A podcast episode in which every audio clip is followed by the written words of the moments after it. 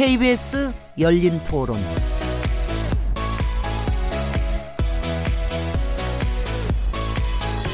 안녕하세요. 묻는다, 듣는다, 통한다. KBS 열린 토론 진행자 시민 김지래입니다.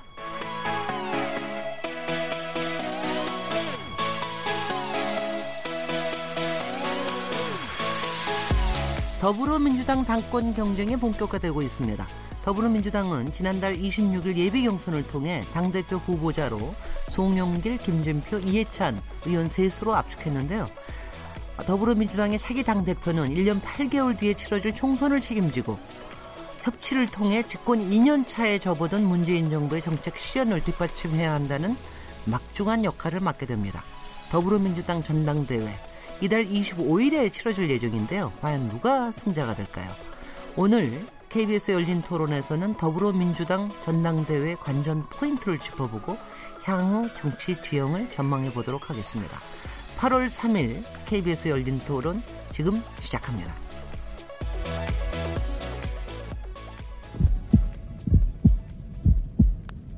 살아 있습니다. 토론이 살아 있습니다. 살아있는 토론, KBS 열린 토론. 토론은 라디오가 진짜입니다. 진짜 토론, KBS 열린 토론. KBS 열린 토론에서는 매주 금요일마다 화제의 인물을 집중 탐구하는 시간을 갖고 있는데요. 오늘은 다양한 시선으로 화제의 인물을 분석하는 인물 없는 인물 토론 코너로 또 꾸며볼 예정입니다. 이번 주에 가장 핫한 인물들, 더불어민주당 차기 당대표 선출을 위한 예비 경선, 컷오프를 통과한 3명의 후보를 중심으로 집권 여당 당권 경쟁 구도와 전당대회 관전 포인트, 그리고 향후 정치 지형을 전망해 보도록 하겠습니다.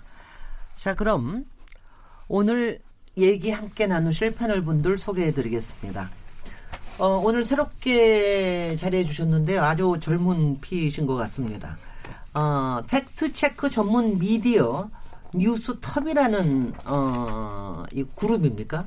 어, 이 그룹을 이끌고 계신 분인데요. 김준일 뉴스톱 대표님 나오셨습니다. 네, 안녕하십니까. 예, 네. 김준일입니다. 아, 근데 그룹이라고 말씀하시니까 뭐, 김어준 어. 뭐 총수처럼 뭔가 그렇게 불려야 될 것 같은. 톱, 뉴스톱이라는데. 예. 분명히 그룹이 되지 않겠어요? 분명히 예. 그럴 것 같은데요. 어, 기자 생활도 한, 뭐 한동안 하셨다 그러고요. 한 12년 동안 경향 어, 신문에서 기자로 활동하셨 주로 정치부에 계셨습니까? 아 정치부는 안 있었고요. 저는 2001년에 이제 경향신문에 입사를 했는데요. 네. 그때 주로 경제부하고 사회부에 주로 있었습니다. 네. 그리고 사실 정치는 제 전문 분야는 아닌데 팩트체킹을 그래서 오늘 정치 얘기는 전문 네. 여기 그 전문 평론가 분들께서 해주실 거고 저는 네. fact checking에 좀 더 오늘 집중을 해서 아 그래요? 네, 팩트 체크. 우리 오늘은 패널 다른 패널 두 분께서도 굉장히 신경 많이 쓰셔야 되겠어요. 팩트 체크 당하실 수 있습니다. 아 장윤선 전 오마이뉴스 정치부장님 자리하셨습니다. 예 안녕하세요. 어, 최병묵 전 월간조선 편집장님 나오셨습니다. 네 안녕하십니까. 저 그 제가 그냥 기자님 기자님 그러는 거 편안하세요? 네, 혹시 김준일 기자님도 편하세요? 네. 다 기자님으로 저기 통하도록 하겠습니다. 서로 처음 뵙는 분도 있지만 오늘 재밌을 것 같은데요, 굉장히. 어, KBS 열린 토론은요, 매일, 매일 밤에 0시 5분에 재방송되고요. 팟캐스트로도 들으실 수 있으니까 특히 주말 시간에 좀 많이 이용을 해 주십시오. 주말에 들으면은 아주 그 보슬비 내리는 것처럼 폭염을 이기실 수 있어요. 오늘 특별히 그런 아, 토론회가 되기를 바랍니다. 그런데 아 쉽지는 않을 것 같긴 해요. 이 지금 컷오프를 통과한 어, 송영길, 김진표 아니 그러니까 이거는 가나다 순으로 하겠습니다. 김진표, 송영길, 이해찬 세 후보 어, 굉장히 좀 뜨겁게 이미 달아오르고 있고, 앞으로 또 한 20일 동안 굉장히 많이 뜨거워질 것 같아서, 어, 그렇지만 저, 저희 토론만큼은 굉장히 재미나게 좀 할수 있으면 좋겠다는 생각이 듭니다. 일단 이 컷오프 결과에 대해서 일단 예상을 하고 계셨는지 그리고 좀 어떤 거로 분석을 하고 계시는지 최병목 기자. 그동안 신문 방송에서도 많이 예상을 했고 네. 그 일각에서는 마치 이해찬 대세론 뭐 이런 식으로까지 분석을 하지 않았습니까?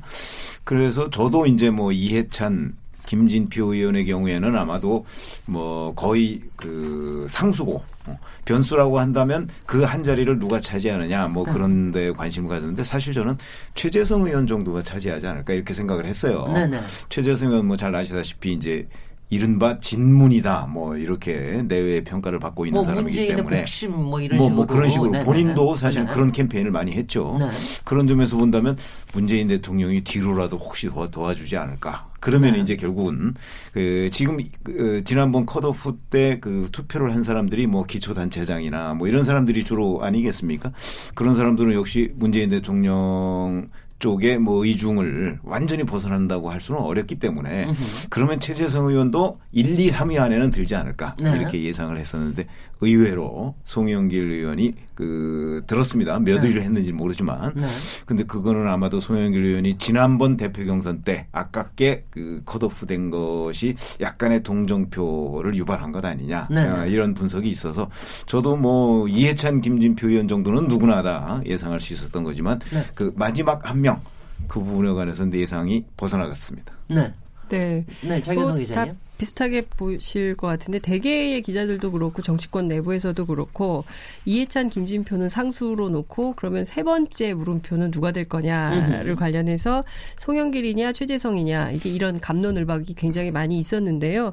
앞서 말씀하신 것처럼 문재인의 복심 뭐 이렇게 그리고 이제 문심이 어디로 갈 거냐 뭐 이제 이런 얘기들은 많았지만 제가 취재해 보니까 청와대에서는 특별하게 대통령이 당 대표 선거에 물론 이제 어떻게 될까 이렇게 관심은 있지만 무슨 지시를 내린다거나 이런 여력이 없다는 거예요. 워낙 지금 현안이 많기 때문에 특히 네. 이제 경제 문제, 일자리 문제 그리고 뭡니까 저기 기무사 관련된 그 개헌 문건 논란 그리고 이제 양승태 사법농단 등 워낙 현안이 많기 때문에 이 뭐 이렇게 그 이 뭐 여기에 막 전업해서 뭐 이거 어떻게 해라 뭐 이런 정도의 얘기를 할 수 없는 지경이다 이런 얘기를 제가 좀 전해 들었는데 네.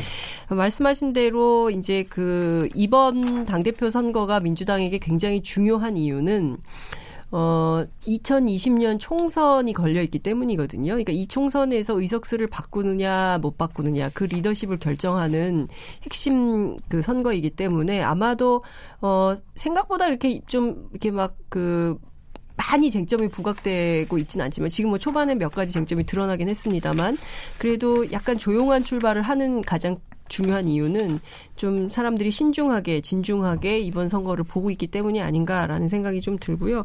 결과적으로 보면 송영길 의원이 신문이라는 걸 굉장히 강조를 했었거든요. 네. 자기는 신문이다. 새로운 음. 문 문파다 이제 이런 건데 그 북방경제위원회 하면서 활동을 많이 했던 것 그리고 이제 언론 노출 빈도가 굉장히 많았던 것 이런 것이 어 컷오프에 통과하게 된 주요 원인이 아닌가 이런 분석도 가능할 것 같습니다. 네.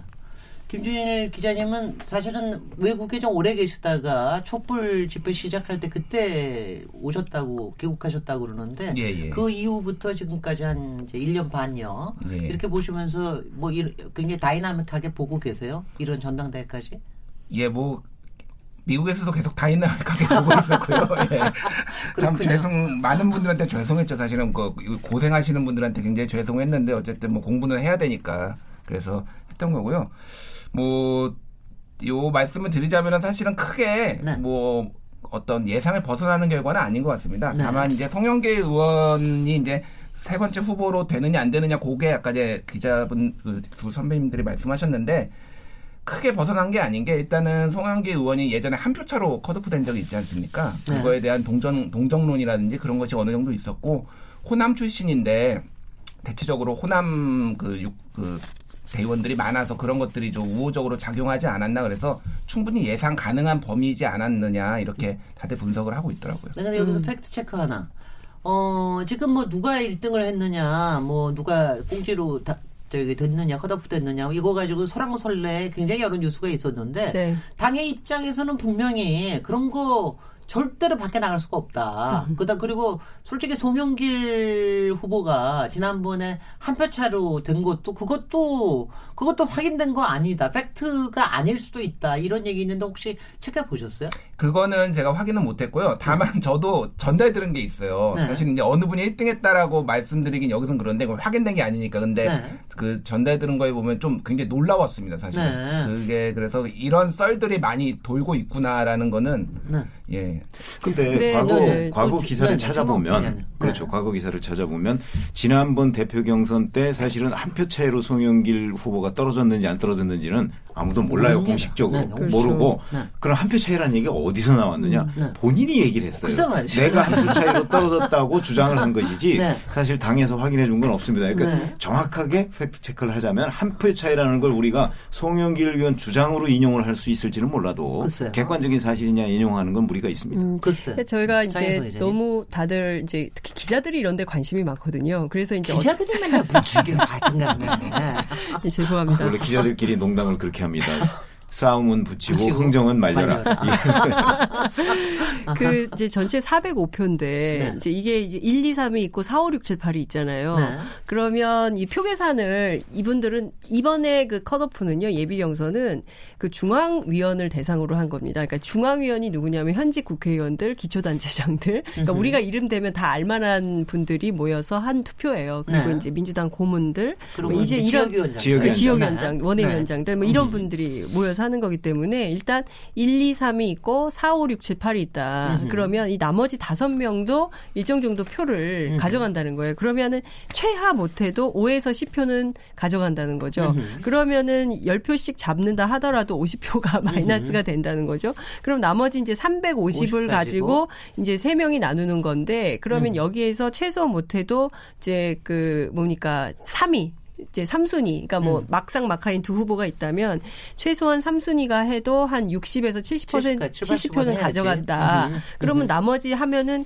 결국 그 팽팽한 대결이 음흠. 가능한 것이지 여기서 네. 압도적으로 누가 더 많이 가져갔다 이 계산은 불가능하다고 다 음흠. 캠프가 얘기를 해요. 그런데 공교롭게도 그날 송영길 캠프에서 제일 먼저 뭐이 랬 다는 얘기가 나온 걸로 알려져 있어요. 그리고 음. 이제 김 그리고 나서 김진표 그리고 뒤이어서 이제 이해찬 캠프마다 이제 내면 서로 다 자기가 1등이라고 하니까 도대체 누가 1등인 거냐 음. 기자들 간에 이제 논란이 있었는데 당시 이제 노웅래 선관위원장은 그런 거 공개한 적이 없다라고 선을 실제로 그었죠. 딱 선관위 원장 그분만 들어갈 수 있다면서요. 그렇죠. 네네. 예. 네. 그러니까 그 농내 의원이 입을 열지 않는 한 확인해 주지 않는 한 나머지는 아, 그거, 다 썰에 불과하다. 입을 열다가는 완전히 그거는 큰일 나죠. 예, 예. 네네. 그러니까는 어 그런 그런 게 좀 있을 것 같고요. 또 그런 거를 이용하기도 하고 또 아, 그 재미, 그런 거 보는, 저거 하는 그렇죠. 게또 재미도 네. 있죠. 뭐 이런 거죠. 그랬다는 거 아니야. 뭐 이러면서.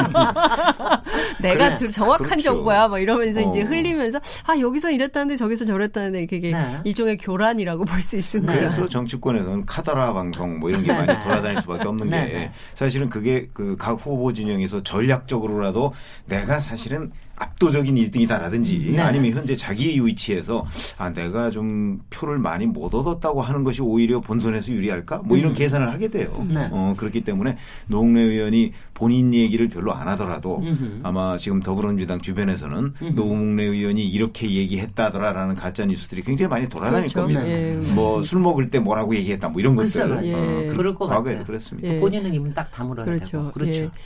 사실은 뭐, 언젠가는 말하고 싶을 것 같긴 해요. 사실은 말이야. 아, 그분도 기자 출신이기 때문에. 그러니까, 그러니까 그게 근데 그것도 당규에 따, 따지면은 지나간 다음에도 얘기하면 안 되는 그럼요. 거죠. 예. 네, 네, 네. 그래서 어, 그래서 오늘 이렇게 해보면 어떨까 하는 생각이 들어요. 저희가 뭐 그동안 나온 얘기도 있고 이미 나오는 공방들 이미 다 뭐 이미 다, 다 잘 알고 계시지만 일단은 시작을 각, 여기 계신 패널 세 분이 각기 후보를 대변한다라기보다는 그 후보의 빙의가 되셔가지고 지금의 어, 더불어민주당과 지금의 문재인 정부와 지금의 시대 정신에 왜 내가 저기 당 대표를 꼭 해야만 하는가 이걸 가지고서는 일단 먼저 한번 하시면 좋겠다는 생각이 들어요. 아바타가 되는 건가요? 어, 일, 그러니까 아바타 그러니까 완전히 빙의가 되시면 빙의가 센 겁니까? 아바타가 센 겁니까? 모르게 모르고 모르겠는데. 뭐 하나는 한국말이고 하나는 영어입니다. 네. 네네. 그래서 그렇게 한번 해봐 주시면 좋을 것 같은데 뭐 특별하게 저기 없으시면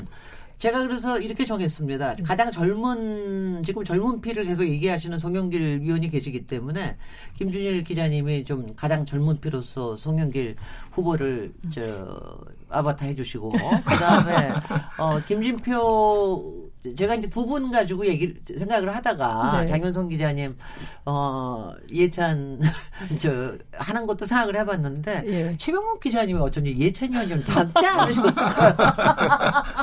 조금 닮으셨다는 아니, 생각이 들어서 나이로 하면 최 선배가 네. 예 저기를 하셔야 되는 김준표 아니 아니 근데 아니 근데 굉장히 잘하실 것 같아요. 아 굉장히 잘하실 것 같아서 그래서 이해찬 위원을 저 아바타 해주시는 건 기자님 그 다음에 장윤선 기자님이 김진표 예. 후보를 음. 어, 아바타 해주시는 거로 해서 이거는 저희가 기호 순서가 없기 때문에 제일 먼저 그냥 어, 가나다 순으로 하도록 하는 게 어떻습니까? 네. 네네. 네. 아, 그래서, 그래서 저 김진표 아바타부터 먼저 아바타, 네. 하겠습니다. 먼저 김진표의 아바타. 네. 장선입니다. 그 목소리는 김, 어 근데 목소리가 잘못이었어요. 제가요? 지금 들으니까 갑자기 아 갑자기 네. 들으니까 아니 김준표 의원이 연세에 비해서 네. 목소리에 약간 비염과 울림이 있거든요. 아 저도 비염은 어, 있습니다. 네. 어, 그러니까 어 지금 들으니까 딱 그렇다는 생각이 예. 드네요. 제가 그 경기지사 후보 출마했을 때 마크맨을 하긴 했었습니다. 어 그러셨어요. 예, 네. 그래서 의정부까지 쫓아가가지고 취재했던 기억이 나는데요. 그 사실 오랫동안 경제 관료를 했습니다. 그리고 네. 어, 경제 관료를 하면서 빙의가 안 됐는데. 아, 빙의가 안 네. 됐어요. 빙의가 되고 있는 중인데. 아, 지금 막 그 갑자기 이게 그저 시작 5분 전에 빙의를 요청하셨기 때문에 당황한 미리 좀 아. 준비를 못 해온 측면이 약간 있어서 영혼이 거부하는 것 같아요. 지금 보니까. 영혼과 영혼이 몸에 지금 불일치가 일어나고 있습니다. 지금 대한민국 경제가 굉장히 어렵 고요. 특히 그 문재인 정부는 그 시작부터 대통령이 청와대에 일자리 상황판을 만들어 놓고 어, 일자리 대통령이 되겠다고 선언을 했으나 현재 고용 지표는 날로 악화가 되고 있고 그리고 그 어떤 때보다 국민의 먹고 사는 문제 특히 이제 올 초에 에, 정부에서 이게 삶이냐에 대한 대안을 내놓겠다고 했는데 상반기 내내 그에 대한 과제를 정확히 수행을 못하고 있기 때문에 어, 경제 전문가인 김진표.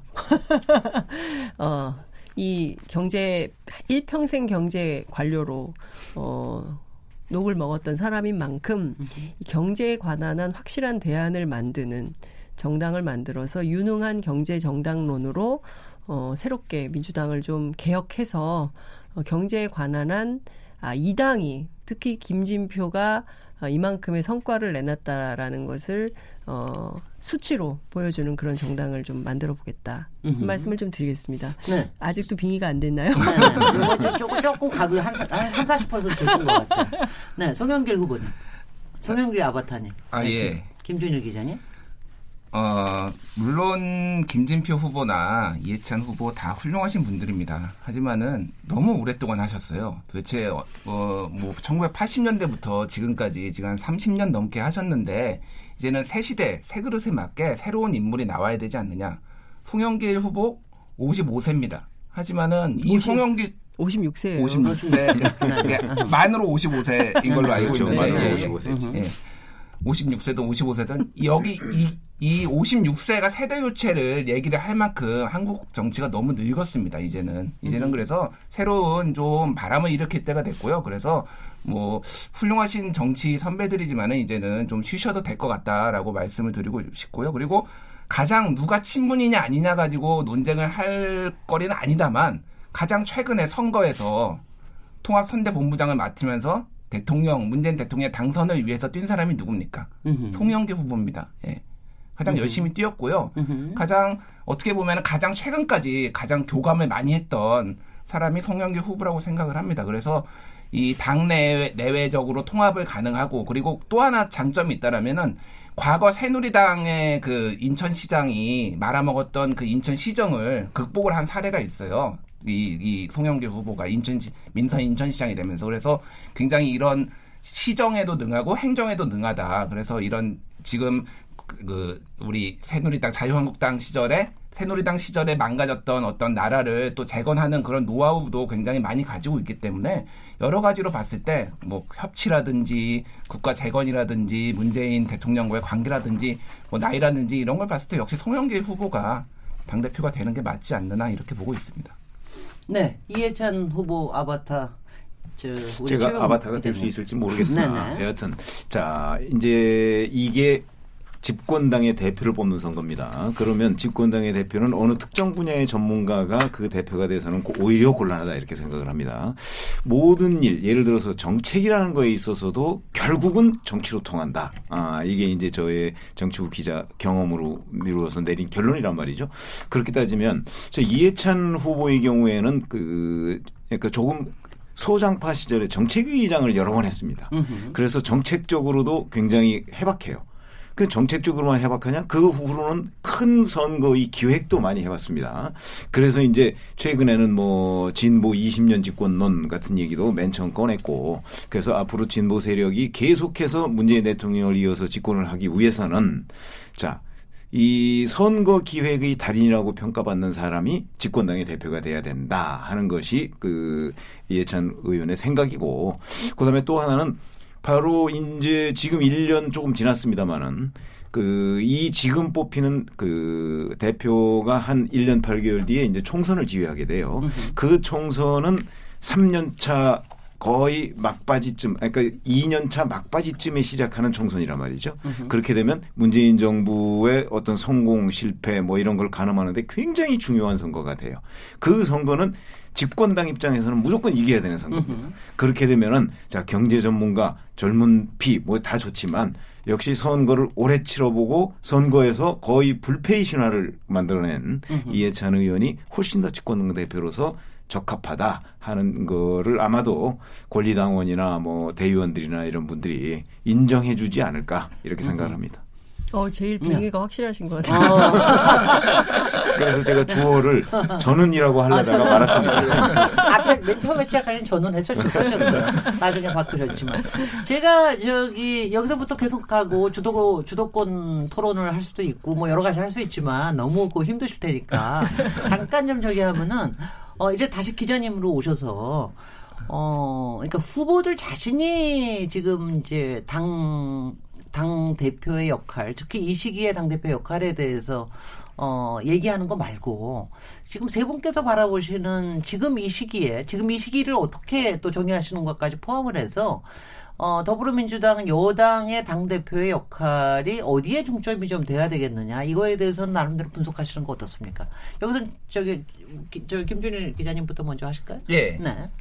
일단 뭐, 언제 당대, 여당 당 대표가 안 중요하겠냐만, 네. 현재는 굉장히 좀 이제 정말 중요한 상황인 게, 문재인 대통령 국정운영 지지도가 점점 떨어지고 있습니다 현재 네. 민생 경제 뭐 이런 것들이 시, 뭐 표, 지표상으로 좋아지고 있지 않기 때문에 그래서 두 가지인 것 같아요. 결국은 협치를 하면서 야당과 협치를 하면서 현재 뭐 그 민생 경제 현안 법안들이라든지 이런 것들을 잘 이렇게 통과를 시키면서 좀 경제를 좀 어느 정도 일으키는 것 그게 으흠. 굉장히 중요하고요. 두 번째는 그러면서 이제 총선 앞으로 있어 2020년 총선에서 승리를 하는 거 요 두 가지가 지금 가장 당 대표로서 해야 될 그리고 막중한 임무인 것 같은데 이게 약간 모순되면서도 약 그 배치되면서도 같이 가는 맥락이 있습니다. 뭐냐면은 경제를 살리기 위해서 그러니까 좀 비판은 이제 후보들 좀 비판하자면은 경제를 살리기 위해서 그러면은 김진표 대표 그러니까 김진표 의원이 그당 대표를 맡는 게 옳느냐라고 했을 때 그거에 대한 관점은 또 다르거든요. 그러니까 현재 경제가 어려운 것이 과거의 그 재벌 위주의 그런 경제 시스템들 이런 것들이 공정하게 이루어지지 않아서 현재까지 그런 것들이 적폐로 남아 있기 때문에 공정거래위원회나 이런 것들이 제대로 작동을 해서 경제를 살려야 되는 것이 아니냐라는 음흠. 적폐 청산에 또 방점이 찍혀 있는 그 관점이 있어요. 네. 한쪽에서는 뭐 보수 진영에서는 지금 대기업 규제가 너무 과하기 때문에 지금 경제가 살고 있지 않다라고 주장하시는 분들도 있고요. 그래서 음흠. 김진표 대표가 그러니까 후보 같은 경우에는 사실은 민주당 내에 있지만 가장 이 세 분 중에서는 보수적인 색채거든요. 그래. 예, 예. 색채 네. 그렇게 이제 평가가 되고 있고 그렇기 때문에 김진표 후보가 당 대표가 경제 통이라고 해서 당 대표가 된다고 해서 경제가 살아날 것이냐에 대해서는 또좀 그 바라보는 관점에 따라서 다를 수가 있다라는 거죠. 예. 네. 고려해서 하여간 그 부분은 좀 의견이 다를 것 같고요. 총선 승리에 있어서는 이해찬 후보께서 이제 아까 전에 승리를 말씀하셨는데 사실 일곱 번 승리에 나가서 다 승리한 건 맞습니다. 근데 음흠. 험지에 나간 적이 한 번도 없어요. 음흠. 대표적으로 관악구는 민주당 계열이 항상 그 관악에서 다섯 번이 내셨는데 항상 되, 그 민주당 계열에서 승리를 했던 곳이고요. 그래도 하나는 확실하게 지난번에 그 컷오프에서 떨어지고 나서도 무소속으로 나가서 세종시에서 그렇죠. 당선된 거. 그거는 확실하죠. 확실하죠. 예. 네. 그리고 세종시에서 네. 했던 거는 과거 어. 총리 시절에 세종시를 사실상 설계했다라는 그런 프리미엄이 있기 때문에 음. 많이 이제 됐죠. 그래서 일곱 번 나가서 일곱 번 승리한 건 맞지만은 그렇게 음. 정말 전략통이냐라고 했을 때는 약간의 의문, 의식, 의구심들이 있다라는 음. 것들은 확실히 약점인 것 같습니다. 네. 그러니까 꼭 총선 승리의 대, 주역이 되기가 꼭 그렇지 않을 수도 있다. 음, 뭐 네. 이런 이제 저기를 음. 얘기를 저기를 하시네요. 그런데 지금 얘기하시는 게 지금 이제 김준일 기자님 두 개 얘기하셨는데 지금 경제 대통령의 지지율 하락과 지금 이제 경제 지표에서의 음. 문제 그 그거와 총선에 대한 역할 뭐 이 부분이 이 부분이 가장 중요한 겁니까? 어, 한 번도 대한민국 정치에서 이를테면은 그 맨날 말로는 가난한 사람들, 서민과 중산층 약자를 보호한다고 말은 하지만 한국 정치 국회로 딱 들어오면 사실 그건 아니었어요. 그렇기 때문에 이것을 제대로 할 수 있는 준비, 그러니까 가치 그리고 노선, 으흠. 비전을 갖는 제대로 된 정당이 있냐 대한민국에 으흠. 그런 정당을 민주당이 좀 한번 만들어 보는 것이 어떻겠는가라는 국민적 요구가 존재하는 것이고 으흠. 그렇기 때문에 특정 한 영역 뭐 정치 군사, 뭐 경제 안보 뭐 이것이 아니라 이것을 종합적으로 그랜드 디자인할 수 있을 만한 리더십이 생기고 이 리더십을 통해서 좀 제대로 된 정당을 만들고 이 정당을 통해서 계속 정치인이 정상적으로 배출되는 구조. 그러니까. 이를테면 미국이나 유럽 같은 데 보면 어릴 때부터 정치 활동을 하지 않습니까? 그런데 우리는 그게 다 막혀 있어요. 그리고. 뭐 대학 교수님, 뭐 박사님, 또는 뭐 검사 출신, 판사 출신, 뭐 기자, 기자 출신, 출신 뭐. 이렇게 네. 명망가들에게 의존하는 음흠. 정치 구조를 탈피해서 음흠. 이를테면 정치 의식도 배양을 하고 음흠. 그리고 정치 훈련도 하고 그런 정치 과정을 거쳐서 제대로 된 리더가 좀 나오면서 정상적인 정치 구조를 만들어야 한다라는 이제 그런 차원에서 보자면 이번 민주당의 당 대표 선거는 매번 있었던 그런 당 대표 선거하고는 굉장히 다른 의미를 갖고 있는 선거다라고 저는 생각이 좀 되고요. 그런 차원의 주목을 해서 좀 음흠. 보자면 좀 복잡하고 어렵긴 합니다만 음흠. 그래도 큰 틀에서 보면은 구조 변화를 가져올 수 있는 첫 번째 선거가 되지 않을까 이런 기대도 좀 해봅니다. 음흠. 갑자기 좀 이제 눈앞이 조금 조금 조금 이제 화난 게 아니 화난 조금씩 이제 흐린 게 좀 거치던 것 같기도 합니다. 네. 근데 이제 집권당 당 대표 선거라는 거는 사실은 전좀그 제한적이라고 생각을 해요. 네. 어, 그 집권당 당 대표가 그 전국 전체로 보면 그다지 중요한 게 아니다. 네. 이렇게 생각을 합니다. 네. 왜 그러냐면 이게 집권당이기 때문이에요. 야당 당 대표는 굉장히 그럼, 중요하죠. 네. 근데 우리가 이제 한 예로 이런 걸 들어보시면 될 거예요. 추미애 대표가 처음 선출되고 선출됐을 때 야당이었습니다. 그렇습니다. 그 당시에 추미애 대표가 굉장히 많이 각광을 받았어요. 예, 예. 어, 그리고 자, 더불어민주당이 집권하기 위해서 뭘 어떻게 해야 된다라는 주장도 언론에 팍팍 먹히고 네. 보도도 많이 되고 그랬습니다. 그런데 문재인 대통령이 작년 5월에 딱 당선되고 나서 집권당 대표가 거의 지면에서 사라졌습니다. 네. 어, 그게 왜 그러냐면. 우리나라는 이제 흔히 좀 비판적인 사람들은 아 이건 뭐 청와대 정부 아니야 이렇게 얘기를 할 정도로 청와대의 권력이 워낙 막강하거든요. 그러다 보면 집권당은 상대적으로 취약해요. 어, 그래서 집권당 추미애 대표의 이름이 저 문재인 대통령 집권 후에 거의 사라졌듯이. 지금 집권당은 그 추미애 대표의 후반기보다는 조금은 나아지겠지만 그래도 기본적으로 청와대의 힘이 아직도 굉장히 막강합니다. 청와대에서 상당히 여러 가지 국정 요소 요소에 관여를 하고 심지어 뭐 법안 통과 같은 것도 청와대 주도로 사실상의 주도로 이루어지는 경우가 굉장히 많거든요. 그렇다면 자 앞으로 집권당 대표가 이제 뽑힌다고 할지라도 과연 청와대를 향해서 그렇게 큰 목소리를 낼 수가 있을 것인가 하는 음. 부분에 대해서 저는 회의적이라는 거죠. 지금 네. 당장 세 후보 모두 문재인 대통령의 그 어떤 그 정책을 충실하게 뒷받침하겠다는 게 첫 번째 목표예요. 물론 그게 표를 얻기 위해서라는 것도 있지만 네네. 네. 여하튼 어찌됐든 간에 문재인 정부를 뒷받침하겠다는 걸 지금 상당한 정도의 어떤 그 선거운동 방편으로 지금 쓰고 있단 말이죠. 음. 그렇게 본다면 음. 그 집권당의 대표는 총선에서 공천을 하는 데에는 상당한 영향력을 발휘할 수가 있지만 으흠. 당정 관계, 특히 당청 관계에서는 집권당 대표의 역할이 제한적이다라는 음. 점에서 본다면 지금 현재 그 누가 집권당 대표로 뽑히든 간에 어떤 집권당 대표의 프리미엄을 100% 누리는 으흠. 그런 그 대표가 되기는 현실적으로 어렵다 이렇게 생각을 합니다. 제가 조금만 네, 좀 보태고 싶은데요. 그 일종의 이제 저는 그 언론의 프레임도 작동을 한다고 생각을 하는데 그러니까 친문, 신문, 뭐 이렇게 진문, 뼈문 뭐 이제 이런 분류를 언론이 하고 있어요. 근데 시민들이 이제 언론에 볼 때 야 이런 말도 있어라고 이제 조어를 보면서 재밌다. 이렇게 생각을 하고 뭐 시중에서 인용도 하시고 하시지만 그러니까 저는 언론이 보는 측면과 좀 다르게 정치권 안에는 특히 우리 국민들에게도 문재인 정부의 성공이 굉장히 중요하죠. 그러니까 음. 이 정부는 과거에 있었던 그냥 정치에서 발현된 것이 아니라 촛불 혁명을 통해서 나온 정부이거든요. 그렇기 네. 때문에 이 정부의 성공은 어, 민주당 정치인들에게도 중요하지만 사실 국민들에게도 굉장히 중요한 변곡점에 있는 겁니다. 그러니까 우리의 역사가 과거와 같은 군사 독재 시절하고 비슷한 형식의 정권을 유지하는 방식일 거냐 아니면 새로운 정치로 나아가느냐의 분기점에 서 있는 첫 번째 정권이기 때문에 저는 더 의미가 있다고 보는데요. 관련해서 집권당 대표이긴 한데 왜 중요하냐면 잘 복기해 보면 상반기에 국회에서 통과된 법안이 한 개도 없어요.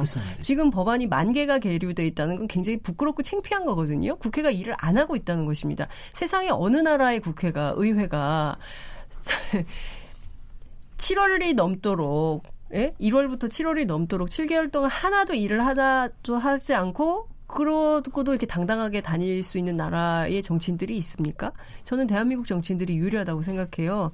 그래서 지금 집권당의 대표가 해야 될 가장 중요한 것은 문재인 정부가 추진하고자 하는 수많은 개혁 정책들이 입법에서 걸려 있거든요. 네. 4.27 판문점 선언 국회 비준도 안 해줬어요. 으흠. 그리고 그 청년 실업 문제와 관련해서 그 여러 가지 쟁점이 되고 있는 추경 예산 해달라고 그랬는데 결국 안 해주고 버티다가 두루쿵 특검하고 뻣 빠타해가지고 통과된 거 아니겠어요? 그러니까 이런 측면에서 보자면 여당 대표의 역할은 국회의 문을 열고 음흠. 그 문희상 의장이 얘기한 것처럼 상반기가 청와대의 시간이었다면 하반기에는 국회 시간을 만들어야 되는 운명을 가지고 있다고 그 생각을 그 합니다.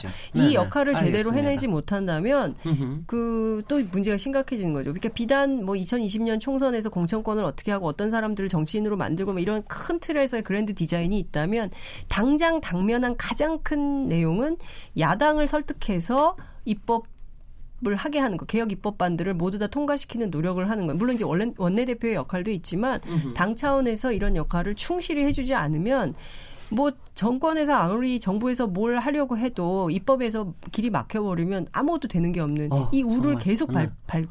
밟게 네. 되는 것이죠. 만만치 않겠네. 예. 그러고 보니까 올 정기국회 내년 어, 국회가 좀 만만치는 않을 것 같아요. 제가 여기서 질문 하나 드리면은요. 일단 그냥 우리 대중으로서 이렇게 생각을 하면은 혹시 여러분들이 생각하셨을 때 집권 여당의 당 대표로 아주 괜찮은 사람이 있, 으셨어요 혹시 기억을 해보시면 아까 물론 최병묵 기자님 지적하신 대로 아무래도 야당의 대표가 확실하게 더 눈에 들어오죠. 가령 뭐 박근혜 야당 대표 얼마나 강력했습니까? 아, 뭐 이런 식으로. 근데 집권 여당의 당 대표로서 어 정말 좀 그래, 그래도 상당히 역할을 잘했다라고 할 수 있는 분 혹시 그래도 꼽으실 수 있습니까? 글쎄, 뭐 이게 전체적인 평가로 해서 우리가 잘했다 이렇게 얘기하기는 어렵죠. 다 장단점이 네. 있었습니다. 네. 예, 집권 여당의 대표로서의 역할을 어느 정도 한 사람과 그 다음에 그 그렇지 않고 그냥 왜 옛날부터 뭐 거수기 거수기 이런 얘기 많이 했지 않습니까? 네. 거수기 역할을 했다 이렇게 평가를 받는 사람들이 있는데 제가 그냥 이제 기억에 남는 사람으로서는 음. 과거에 그 1990년대 이회창 대표 같은 경우 음, 이제 좀 약간 기억이 남습니다. 어, 왜 그러냐면 이회창 대표 같은 경우는 그 문제 때문에 결국은 이제 사실상 쫓겨나다시피 대표에서 음흠. 했지만. 이제 김영삼 대통령하고 그 주례 회동 정례 회동을 했거든요. 네. 그때 여러 가지 자기 의견을 많이 피력했어요. 어, 그 내 의견은 이렇다. 이제 그거는 다분히 이제 법률적인 측면에서도 이제 대통령과 좀 생각이 다른 경우도 있었고 또 하나는 법률적으로 본다면 그 뭐 총리나 또는 집권당 대표나 뭐 이런 사람들이 가지고 있는 권한들이 꽤 있어요. 어, 있는데 그 법률적인 거와 실제 그 실행 과정에서는 좀 다르잖아요. 그 네. 정치 현실이. 네. 그런데 이해창 대표는 그거를 어느 정도 본인이 좀 행사하려고 했어요. 네네. 그것이 이제 대통령과 좀 충돌한 측면이 있는데 으흠. 이걸 쉽게 얘기하면 그 당의 목소리를 청와대에 반영하도록 하려고 노력을 했다 으흠. 하는 점에서는 점에서는 저는 평가를 한다는 거죠. 으흠. 그러나 당정 협조 뭐 이런 관점에서 본다 그러면 협조가 좀 안 된 것이긴 해요. 네. 네. 혹시 기억 남는 사람이 있으십니까?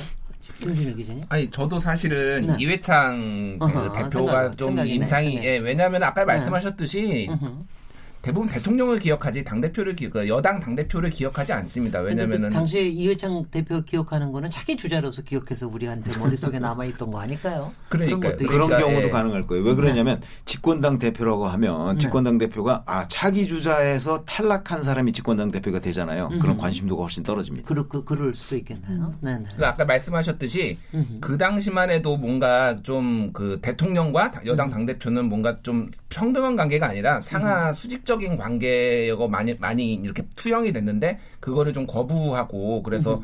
그좀 그 팔룡인가 뭐 구룡인가 있었지 않습니까? 그 중에서 이제 당 대표에서 후보까지 대선 후보까지 나갔던 과정이 뭔가 이제 여당 당 대표도 어떤 독립을 할 수 있고 이렇게 독자적인 자리매김을 할 수 있는 위, 그 어떤 자리가 됐구나라는 거를 좀 강하게 인식을 시켜줬던 것 같아요. 그래서 저는 이회창 대표가 지금 아직도 기억이 남습니다. 네, 장윤성 기자님은 저는 지금 뭐 특 별히 막 지나가는 사람이 없는데. 그 이제 김무성 대표 같은 경우가 존재감을 과시하려다가 이제 옥새 들고 나르샤야 됐고 유승민 원내대표의 경우에도 이제 그 청와대에 대고 얘기를 정 저 정색하고 얘기를 하다가 이제 결국엔 배신자 낙인을 찍혀서 그렇게 돼버렸는데요. 그러니까 이제 그 새누리당, 지금은 자유한국당입니다만, 그 한나라당부터 이어졌던 그, 그, 이 당 안에서는 그 굉장히 아주 명확한 그 구조를 가지고 있어요. 그러니까 일테면은 청와대에서 오더를 때리면 그 오더를 받아서 이행하는 식으로. 그래서 진정하게 입법부가 입법부의 역할을 하고 있는 거냐. 완전히 음흠. 앞서 이제 말씀하신 대로 행정부의 무슨 하청업체처럼 어, 그렇게 하명받아서 진행하는 거 아니냐. 뭐, 어, 여의도 지분이, 청와대 여의도 지분이야. 이제 이렇게 음흠. 기자들이 비판 기사도 쓰기도 했고, 실제 그 자유한국당, 당신 새누리당인데 내부에서 이제 그런 비판이 있기도 했었는데요. 일테면은 건강한 당청 관계를 유지하는 게 굉장히 중요한데, 그동안의 우리 역사를 보면 그러니까 청와대가 주도하고 행정 권력 왜냐하면 대통령 중심제 국가이기 때문에 그럴 수도 있어요. 그러니까 청와대가 주도하고 그것을 입법부가 이제 뒷받침하거나 서포트하는 방식으로 되어 왔는데 실제 그것이 맞냐 아니냐 뭐 여전히 정치학자들 안에서는 토론도 있고 감론을박도 있습니다만 그 유능한 당 대표는 제가 보기에는 어쨌든 정권을 만들고 그리고 정권 만들어진 정권이 잘 유지 유지 가 될 수 있도록 뒤에서 support를 잘 해주고 그러니까 음흠. 일종의 큰 뭐라 그래야 됩니까 이제 넓은 품 음흠. 그러니까 정권을 만들어내고 그 정권이 잘 갈 수 있도록 품위, 그러니까 일종의 이제 너울 같은 기능을 음흠. 좀 해주고, 네, 그러면서 어, 차기 권력을 만들어내는 뭐 이런 건강한 정치 구조를 만들어내야 되는데 앞서 제가 마, 처음에 말씀드린 것처럼 우리 정당 그런 정당이 거의 없어요. 아니 근데 제가 참 평소에 굉장히 궁금한 게 네. 말을 못 하고 있어서 그렇지 왜 기자님들 쓰실 때 그러니까 자유한국당이 여당이었을 때는 항상 어, 그러니까 약간의 수직적인 당청 관계 네. 또는 이제 하여튼 문, 저기, 당시의 정부의 성공을 위해서 당은 뒷받침해 줘야 된다라는 식의 당 대표 역할론을 그렇게 강조를 하는데, 음. 왜 더불어민주당이 여당일 때는 계속해서 그렇게 하면 따라간다. 건강한 견제와 이게 있어야 된다. 왜 그렇게 쓰는 걸까요? 최병욱 기자님. 아니 뭐 그런 저는, 기대, 가 정치부 기자 아니 조금 기대 그런 기대가 있는가요 국민들 사이에서도? 왜냐하면 저는 뭐 별로 더불어... 그렇게 생각하지 않는데요. 네. 그러니까 제가 그래서 집권당 대표의 한계론을 자꾸 음. 얘기하는 것이 음. 집권당 대표가 가지고 있는 역할이 네. 청와대와 정면으로 각을 세우기가 상 어렵습니다. 네. 어, 우리 구조상. 왜냐면 옛날에 열린 우리 당에서 많이 세웠어요. 그래, 아니, 네, 그때 제가 지금 제가 지금 그 말을 하고 싶은데 네. 그래서 또 하나 기억에 남는 네. 집권당 대표가 바로 열린 우리당 의장이었던 정동영 대표 의원이었어요. 네. 근데 그때는 뭐 청와대와 거의 대등한 관계였고 네. 심지어는 이제 노무현 대통령이 뭘 얘기했을 때 당에서 그걸 틀어버려 가지고 안 되고 이런 경우가 있었죠. 근데 그거는 왜 그랬느냐? 네. 지금은 제도적으로 이렇게 안 돼 있는데 음. 당시에는 노무현 대통령이 그 일종의 철학이에요. 음. 그러니까 자 여의도 저 지금 집권당을 청와대의 여의도 출장소처럼 만들지 않겠다. 으흠. 그래서 당청간을 분리하겠다는 게 노무현. 대통령의 정치를 오래 해본 경험상에서 나온 철학이었어요. 그렇기 때문에 열린우리당 의장, 그러니까 집권당 대표가 뭘 하든 간에 청와대에서 시시콜콜이 이건 이렇게 하라 저건 저렇게 하라고 간섭하지가 않았어요. 으흠. 그러다 보니까 이게 여당과 청와대가 따로 놀았던 거예요. 으흠. 그렇다고 그래서 그럼 그게 당정 협의가 잘 됐느냐? 으흠. 그렇지도 않았어요. 으흠. 그래서 그건 이제 일종의 실험적인 조치였고, 근데 어찌 됐든 간에 실험적인 조치든 무슨 조치든 간에 당시에 정동영 의장이 그 집권당의 대표로서의 권한을 10분 발휘했던 거는 사실이에요. 그러니까 아마 역대 집권당 대표의 권한을 이렇게 크기별로 쭉 나눠 보면 당시 열린우리당 의장인 정동영 의장의 권한이 제일 컸을 거예요. 맞아요. 그것은 바로 원인을 분석해 보자면 그건 음. 대통령 자체가 그 권한을 허락해 줬기 때문이지 만약에 지금 다른 대통령들처럼 그 권한을 허락해 주지 않았다면 집권당 대표는 여전히 힘을 쓸 수가 없는 구조다. 이렇게 생각합니다. 힘드네요. 그러니까, 그러니까, 지금 보면 네. 네. 차윤성 기자님 이게 이게 대통령이 지지도가 높으냐 낮으냐에 따라서 네. 그다음에 이제 그 이게 텀이 가령 좀 어느 때냐 근데 하반기 쪽으로 가느냐 그러니까 사기 주자로서의 그렇죠. 어 말하자면 이게 조금 그 주목을 더 받으려고 하느냐 안 하느냐에 따라서도 굉장히 많이 달라지고 그러는 것 같습니다. 여기서 잠깐만 저희가 쉬고 그리고 토론 이어가도록 하겠습니다. 아, 지금 여러분께서는 KBS 열린 토론 시민 김진애와 함께 하고 계십니다.